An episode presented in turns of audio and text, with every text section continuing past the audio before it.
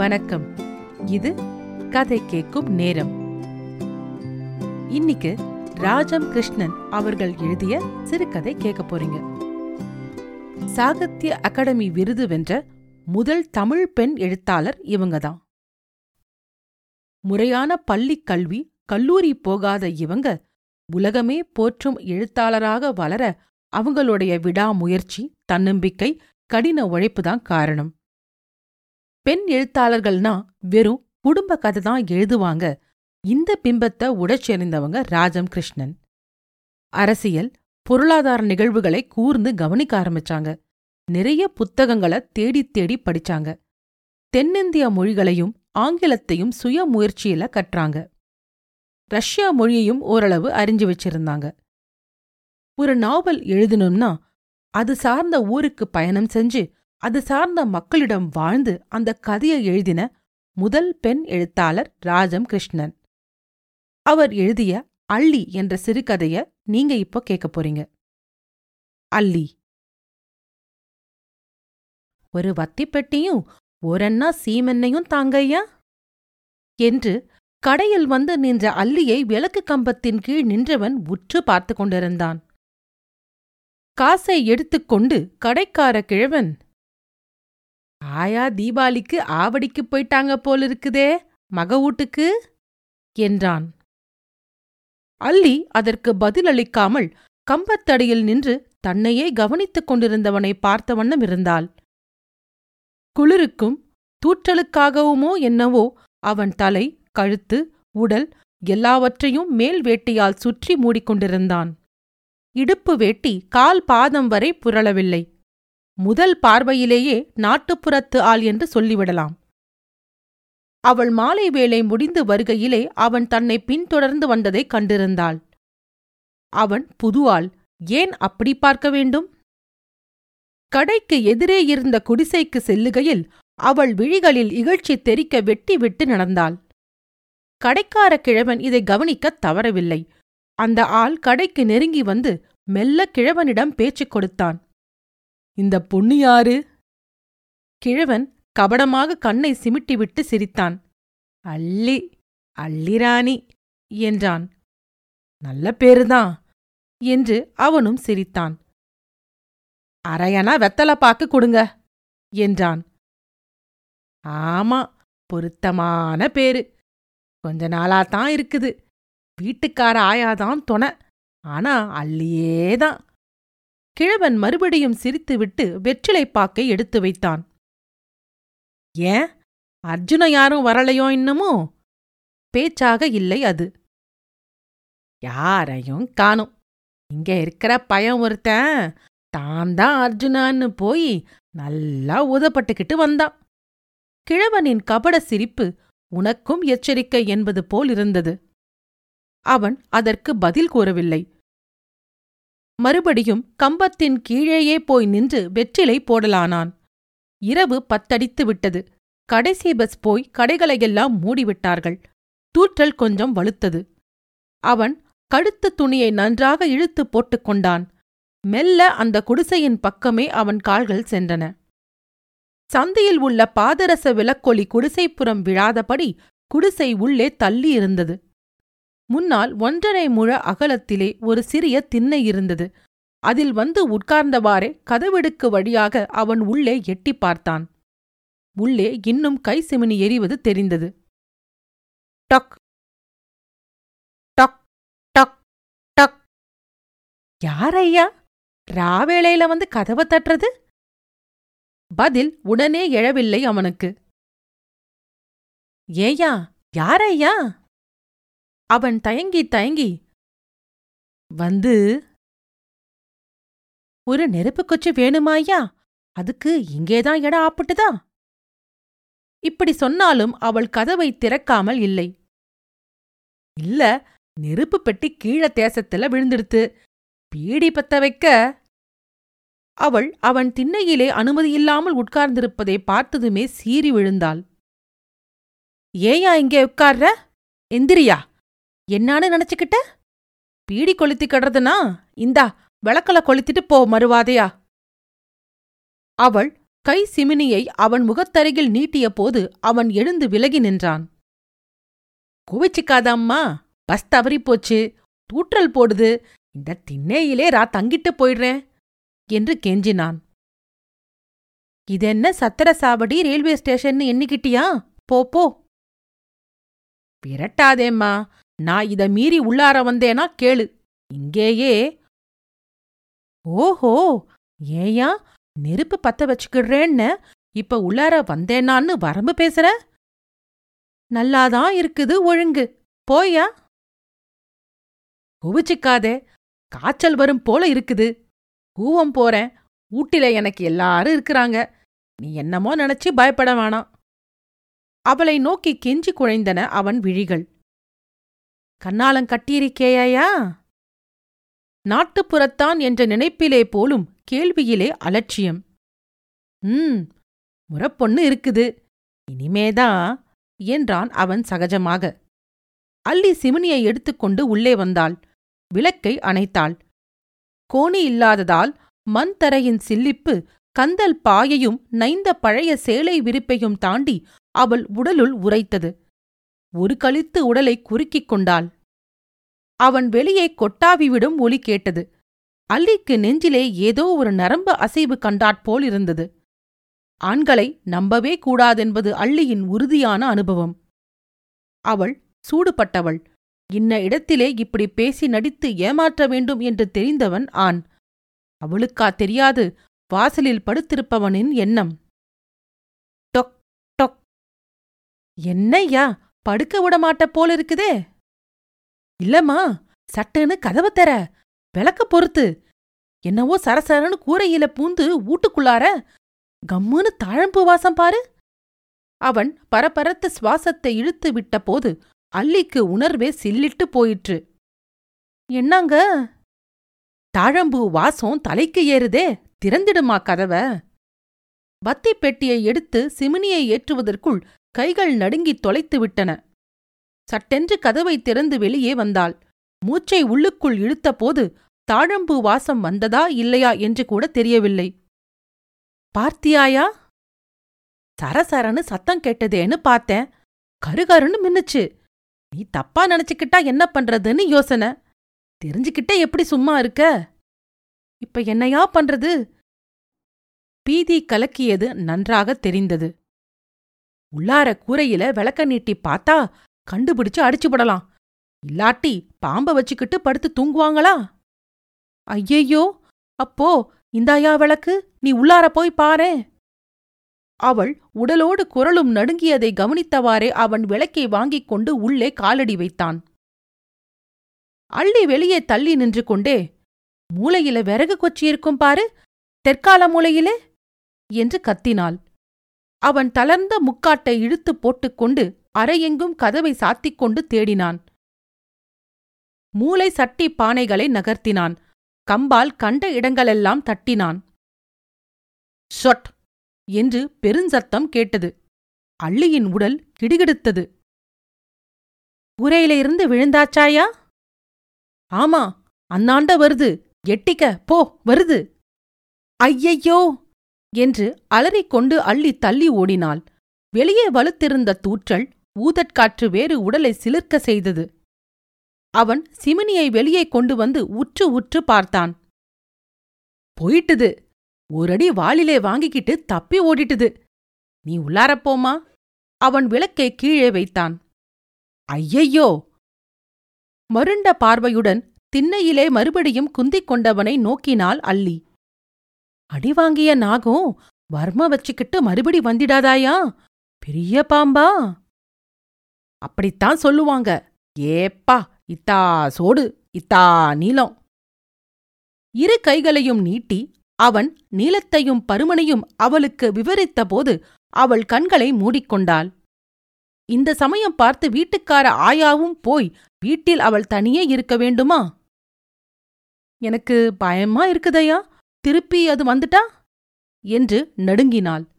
"அது வந்தா கூட உன்னை ஒன்னும் பண்ணாது, என்னத்தான் வறுமை வச்சுக்கிட்டு கடிச்சுபிடும். அதுக்கு நீயே இப்படி பயப்படணும்? ராவெல்லாம் நான் உட்காந்துக்கிட்டே இருப்பேன், அது வந்தா அடிச்சுபிடுவேன்." அள்ளி அவனையே பார்த்து கொண்டு சிலையாக நின்றாள். அவள் கதவை தாழிட்டுக் கொண்டு படுத்தாள்.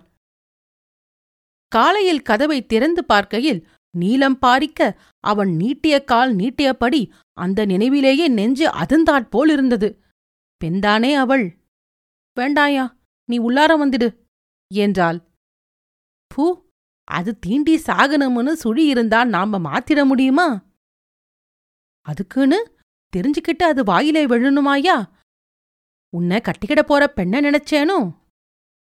அவ தலையெழுத்து அப்படி இருந்தா?" என்று திரும்பி கேட்டான் அவன். "சரிதானையா, உள்ளார வந்து குந்திக்க. எனக்கென்னமோ கொலை நடங்குது." அவள் பேச்சை தட்ட முடியாமல் அவன் உள்ளே செல்லத்தான் வேண்டியிருந்தது. அந்த கூணியை அவன் கதவோரம் விரித்தான். "கதவோர வேண்டாயா, வாசப்படியில கதவு மேல பொக்க விழுந்து சந்துப்பாரு" என்று அவள் எச்சரித்தாள்.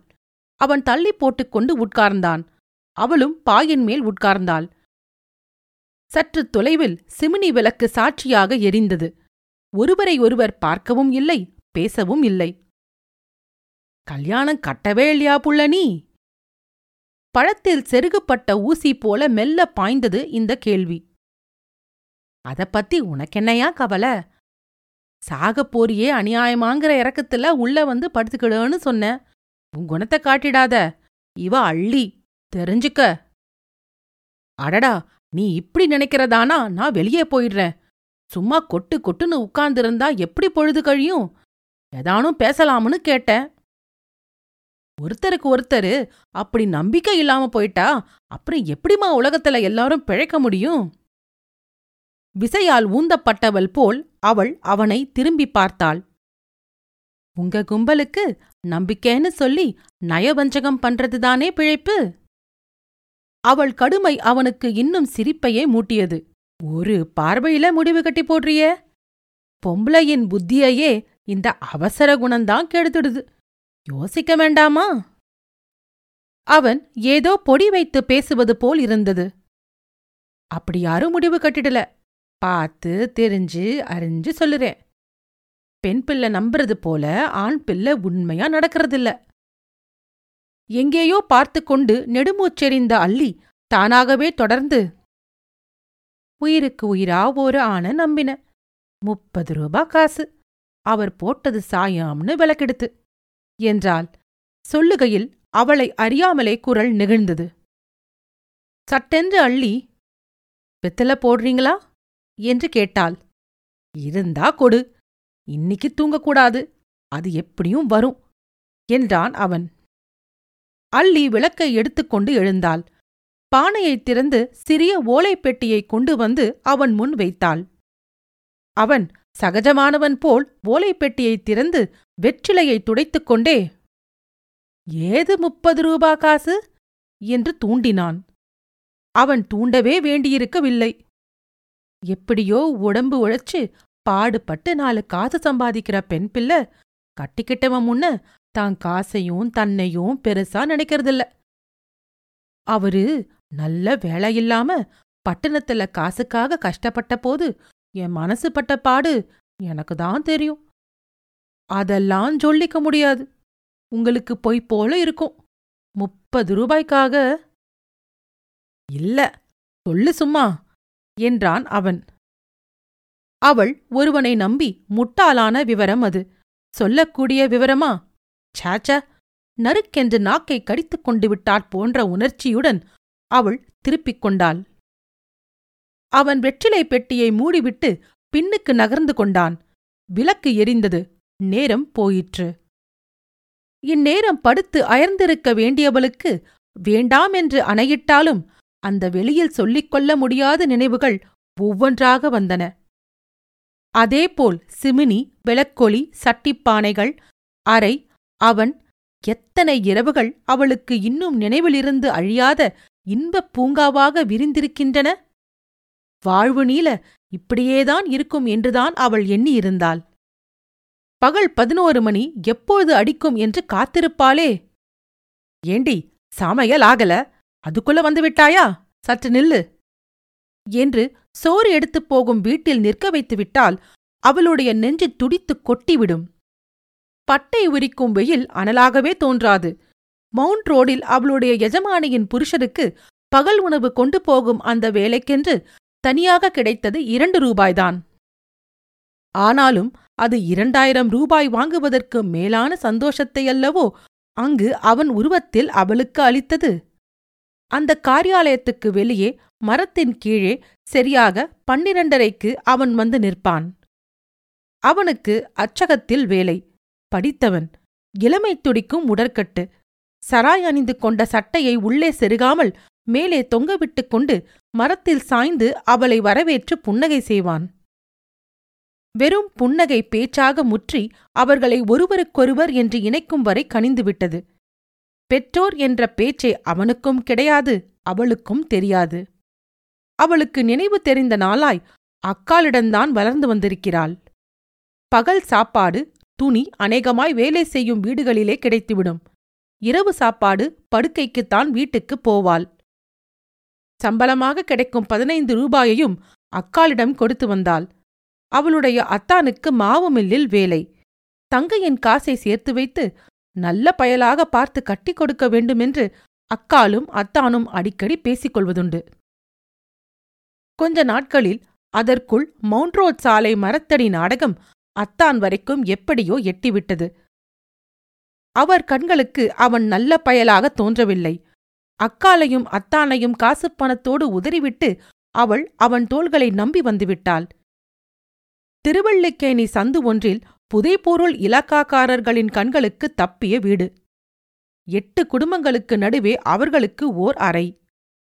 எட்டிய தூரத்திலே அவளுக்கு ஒரு வீட்டில் நிறைய சம்பளத்தோடு வேலை கிடைத்தது. சாப்பாடு போக மாசம் எட்டு ரூபாய் சம்பளம். ஆரம்ப நாட்களில் இன்பத்துக்கு ஈடு இணைய இருக்கவில்லை. அவன் காலை ஆறு மணிக்கெல்லாம் கிளம்பி விடுவான். மாலை ஆறு மணிக்கு திரும்புவான்.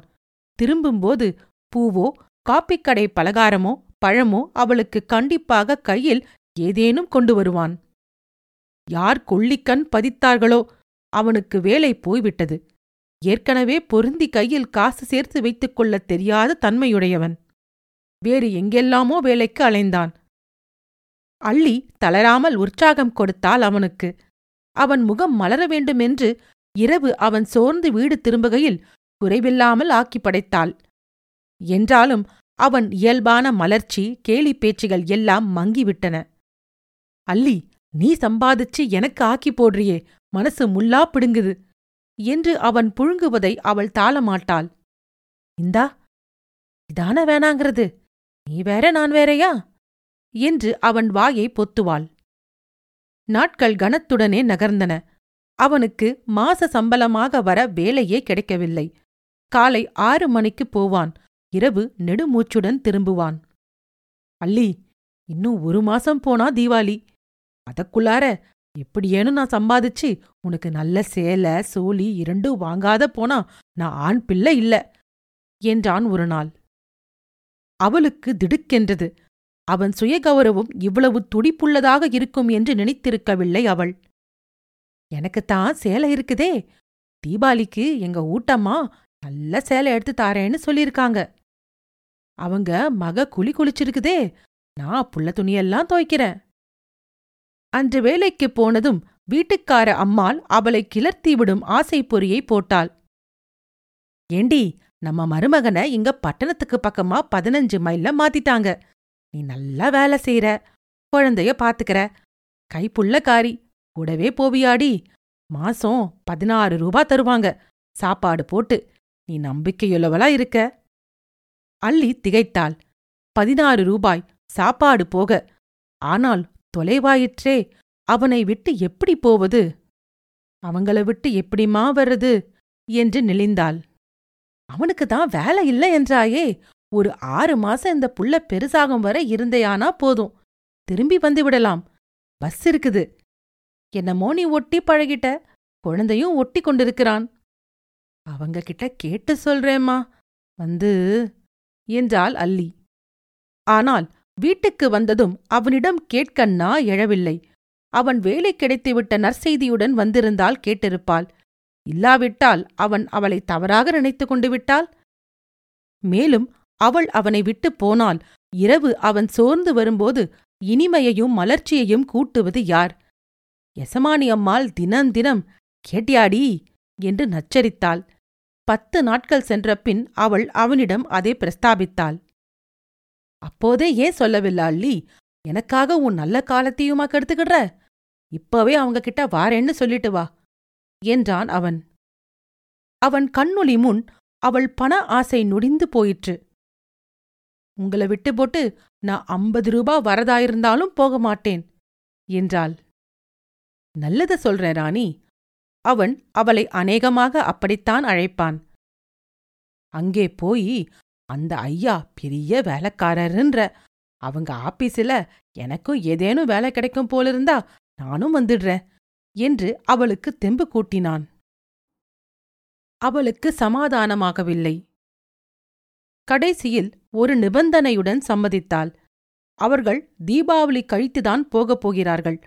இன்னும் பதினைந்து நாட்களுக்குள் அவனுக்கு வேலையோ இல்லை ஏதாவது அதிர்ஷ்டமோ கிட்டிவிட்டால் அவள் போக மறுத்துவிடலாம். அதிர்ஷ்டம் என்பதற்கு பணம் என்றுதான் பொருள். அவன் குறுக்கெழுத்து பந்தயத்திலும் வாரம் நாலனா செலவழித்து வந்தான். அந்த தடவையும் எழுதியிருந்தான்.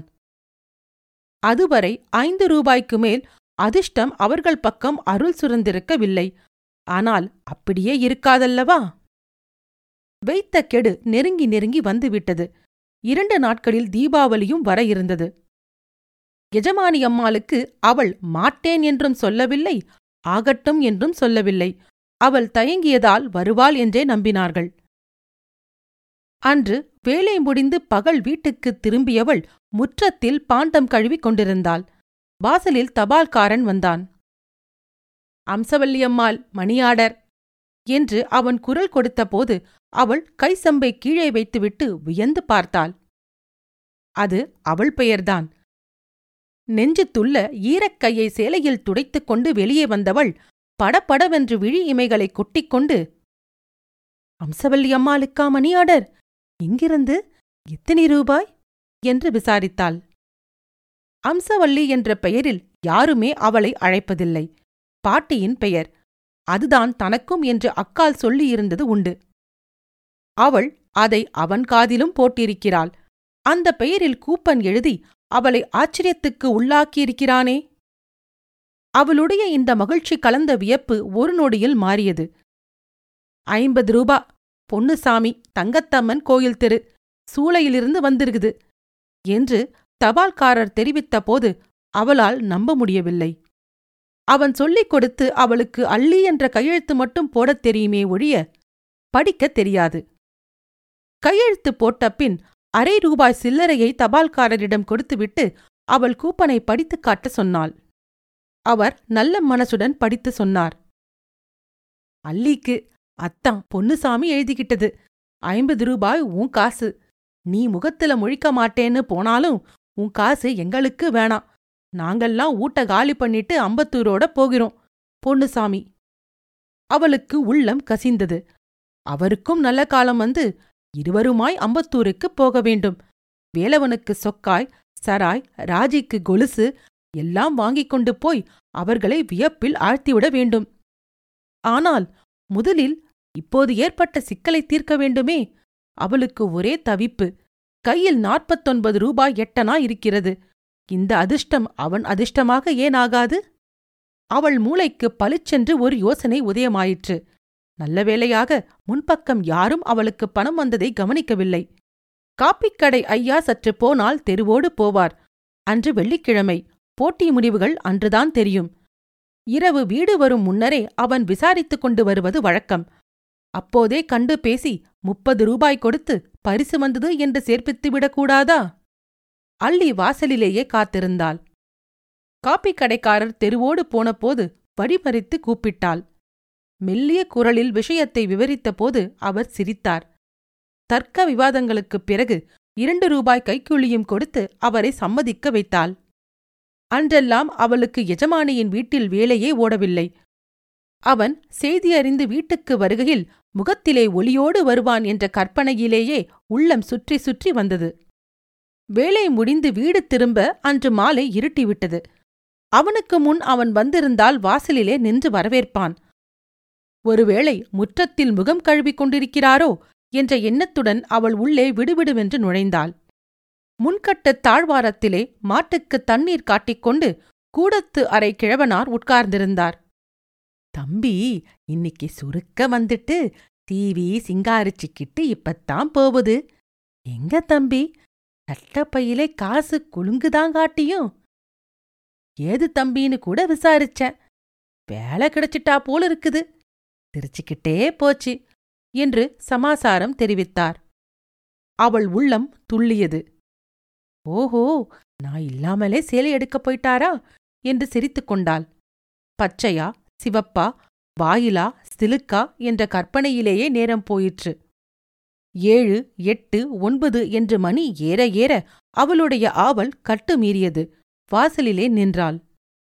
அவளுடைய பூத்துப்போன விழிகளுக்கு விருந்தாக கடைசியில் அவன் வருவது தெரிந்தது. அவன் நடையில் அவள் எதிர்பார்த்த உல்லாசமோ வேகமோ ஏன் இல்லை? வீட்டை நெருங்கி வருகையிலே அவளைக் கண்டு மலர்ந்த முகம் வாடிய கத்திரிக்காயில் நீர் தெளிந்தாற் போலல்லவா இருந்தது. என்ன ஏமாற்றம்! அவன் கைகளில் அவள் எதிர்பார்த்த காகிதப் பொட்டலம் இல்லை. அவளுடைய விம்மிய இருதயம் தனியவில்லை. கண்கள் கொட்டவில்லை. "எங்கே போயிட்டு இந்நேரம் சாவகாசமா வரீங்க?" ஏமாற்றத்தை ஒரு புன்னகையால் மறைத்துக் கொண்டு அவள் கேட்டதற்கு அவன் வாய் திறந்து பதில் ஏதும் சொல்லவில்லை. வலக்கை அவள் கழுத்தை சுற்றி வளைத்தது. அவள் துடிப்பு எங்கே போயிற்று? ஏமாற்றம் எங்கே போய் ஒளிந்து கொண்டது? தன்னை வளைத்து இன்பத்தைத் தவிர வேறு ஒன்றுமே அறிய முடியாத உலகுக்கு கொண்டு போய்விட்டால் போலிருந்தது அவளுக்கு.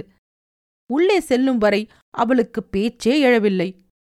அறைக்குள் நுழைந்ததும் அவன் அவளை தன் அணைப்புக்குள்ளே திணற வைத்தான். முகத்தோடு முகம் பதித்து கண்ணீர் வடித்தான். அள்ளி திடுக்கிட்டாள். "ஏ ராணி, இல்லாம நான் எப்படி இருப்பேன்?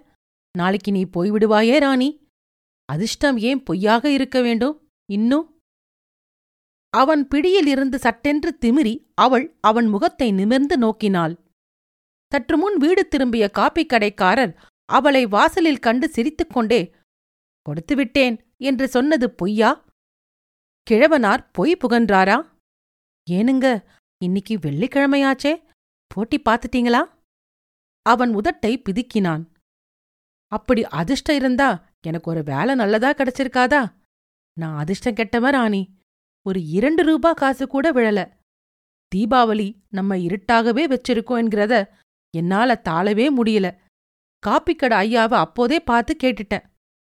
அள்ளிக்கு யாரோ தொண்டையை இறுக பிடித்தாற்போல் இருந்தது. அவள் உடலை குலுக்கிக் கொண்டாள். "உங்களுக்கு இஷ்டம் இல்லாத போது நான் போகலைங்க" என்றாள்.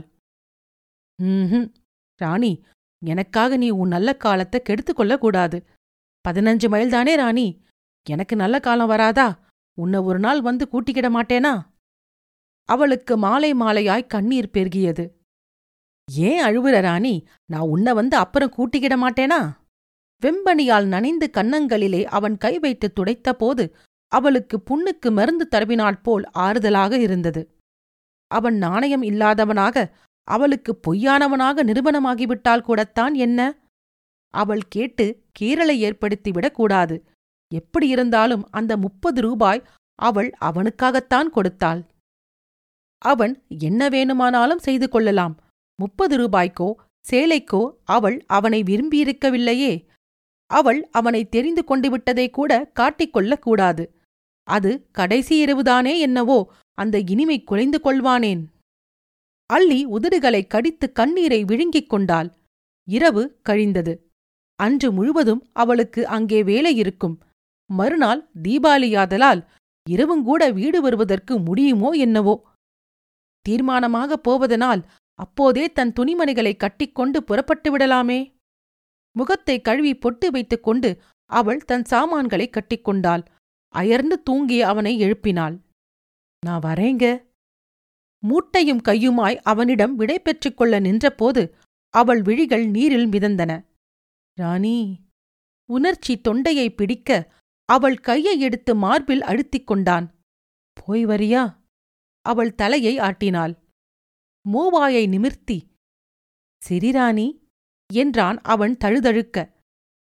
தூற்றலிலும் சாரலிலும் குவிந்த இதழ்கள் ஓர் ஒளிக்கதிரிலே மலர்ந்தாற்போல் அவள் சிரித்தாள். அவளுடனே அவன் வாசல் வரை வந்தான். இன்னும் கார்ப்பரேஷன் விளக்குகள் கூட அணைக்கப்படவில்லை. சந்தின் திருப்பம் தாண்டும்போது அவள் ஒருமுறை வீட்டு வாயிலை திரும்பி பார்த்தாள். அவன் தலையை அசைத்தான். நெற்றியில் சுருண்டு விழுந்த கிராப்புத்தலை, கோடு போட்ட சட்டை, சிரிப்பு. அதுதான் கடைசி. இந்நேரமும் கையில் கசக்கிக் கொண்டிருந்த வெற்றிலைக் காம்பை வீசிவிட்டு கண்களை துடைத்துக் கொண்டாள் அல்லி. முப்பது ரூபாய் காசு. அவளை அறியாமலே இதழ்கள் முணுமுணுத்தன. முப்பது ரூபாய்க்காக ஒருத்தன் நிறம் மாறிடுவானா? ஏன் புள்ள, ஒரு பெண் பிள்ளை சம்பாதிச்சு ஆண் வாங்கிட வேண்டிய நிர்பந்தம் வந்ததுன்னு வச்சுக்க, அவன் மனச அது கொடுவாலா வெட்டிடும். அதுவும் அதை ஜெப்படிக்காரங்கிட்ட உடனே கொண்டு போய் தொலைச்சிட்டா என்ன பாடுபடுவான்? அவள் பெருமூச்சுக்கு எதிரொலியாக ஒலித்தன அவன் சொற்கள். சராலென்று அவள் திரும்பி அவனை ஊடுருவி நோக்கினாள். ஒரு பிரமிப்பு. நான் தான் கொடுத்தேன்னு எப்படி தெரியும்? காப்பி கடைக்காரர் கைக்கூலி வாங்கிட்டு மோசமா செய்தாரு. என்னது புள்ள? அவள் விழிகளில் கேலியும் கோபமும் தெரித்தன. புள்ள பொண்ணு என்னங்க இது விளையாட்டு? வேஷம் போடுறாராம். முக்காட்டாவுத்து இப்ப எரியாம போனா நானே எரிஞ்சிடுவேன். கண்ணையும் பார்வையும் பார்த்தா மனசுக்கு தெரியாதான் காட்டியும். அவள் நொடித்த போது சிரிப்பு மத்தாப்பு ஒலி போல அறையை நிறைத்தது. முக்காடு கடன்று அவனை வெளிப்படுத்தியது. போட்டி எழுதினவனுக்கு தப்பு சரி தெரியாதாங்காட்டியும் ரூபாவை உடனே அனுப்பிவிடுவானே. ஆனா ராணி, கடைசி வரை நீ கேட்காம மூட்டைய தூக்கிக்கிட்டு போனியே, என்னால மறக்க முடியுமா அத்த? ராணி, என்ன தெரிஞ்சுக்கிட்டேதானா இந்நேரம் இப்படி விரட்டின? பின்ன கூவம் போறாராம்.